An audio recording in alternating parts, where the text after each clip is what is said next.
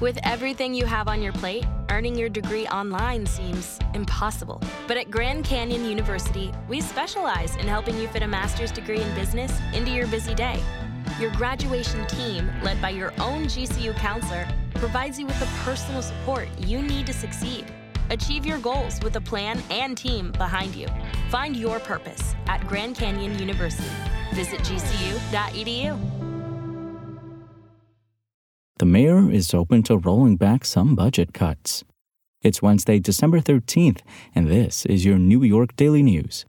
Wednesday's forecast calls for clear skies in New York City with a high near 44 and a low near 35.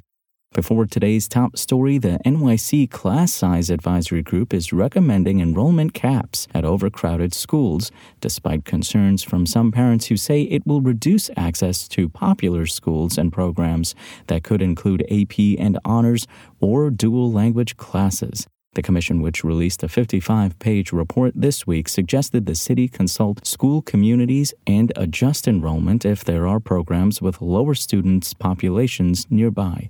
The recommendations come after considerable debate over whether certain schools should be exempt from new limits if they're historically high achieving and have parent approval, according to the final guidance. A subcommittee focused on enrollment ultimately voted against the exemption.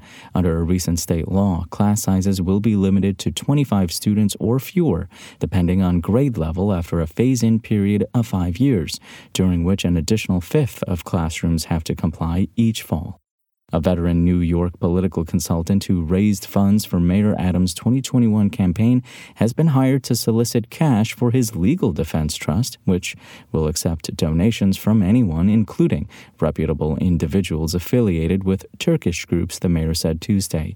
The legal defense fund's hire of Michael Giacchio, who runs political consulting firm Bedford Grove, comes as the FBI continues to investigate allegations the Turkish government pumped illegal foreign money into Adams' 2021 campaign coffers via straw donors. Adams, who has not been publicly accused of wrongdoing in the federal probe, confirmed at a City Hall briefing Tuesday afternoon that Giacchio, without immediately naming him, is already at work soliciting money for the fund. Evan Thies, an advisor to Adams, later confirmed Giacchio's the person referenced by the mayor as spearheading the fund, which he established last month to raise cash to cover any legal expenses incurred as part of the FBI investigation. Giacchio did not return a request for comment after Adams' briefing. Find these stories and more right now at nydailynews.com. Mayor Adams said Tuesday he's open to rolling back some of the budget cuts unveiled in his administration's most recent financial plan, as long as the reversals are reasonable and make sense. His remarks came a day after the City Council held a marathon budget hearing pushing back on austere cost saving measures that he and his team outlined in their budget modification proposal last month. No one at this table enjoys making these efficiencies that we have to do. We have a $7 billion budget deficit, said Adams, who was flanked by his top advisors at the Tuesday afternoon press briefing. I must have an answer to a $7 billion deficit, and if people got suggestions on how we can do it without having to do these cuts, trust me, I'm open to that. The extreme fiscal hardship faced by the city is a result of several factors, including $12 billion in expected spending on the migrant crisis by mid 2025, new contractual obligations, and permanent programs that had previously been paid for with temporary revenue streams. But members of the City Council have argued that the deficit is not as bad as the Adams administration has characterized it.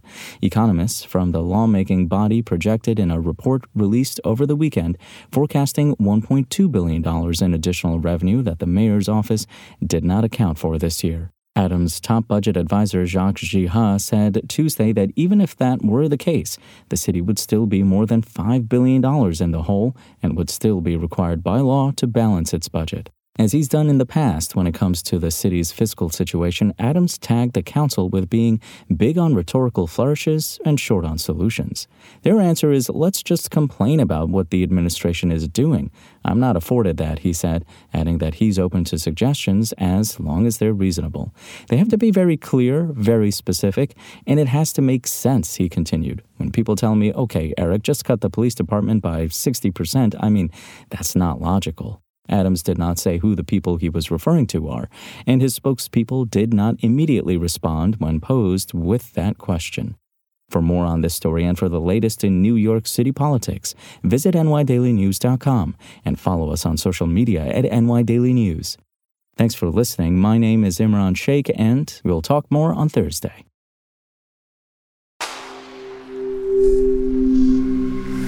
Spoken Layer. Hey guys, it is Ryan. I'm not sure if you know this about me, but I'm a bit of a fun fanatic when I can. I like to work, but I like fun too. It's a thing. And now the truth is out there. I can tell you about my favorite place to have fun Chumba Casino. They have hundreds of social casino style games to choose from, with new games released each week. You can play for free anytime, anywhere and each day brings a new chance to collect daily bonuses. So join me in the fun. Sign up now at ChumbaCasino.com. No purchase necessary. VGW. Void were prohibited by law. See terms and conditions. 18 plus.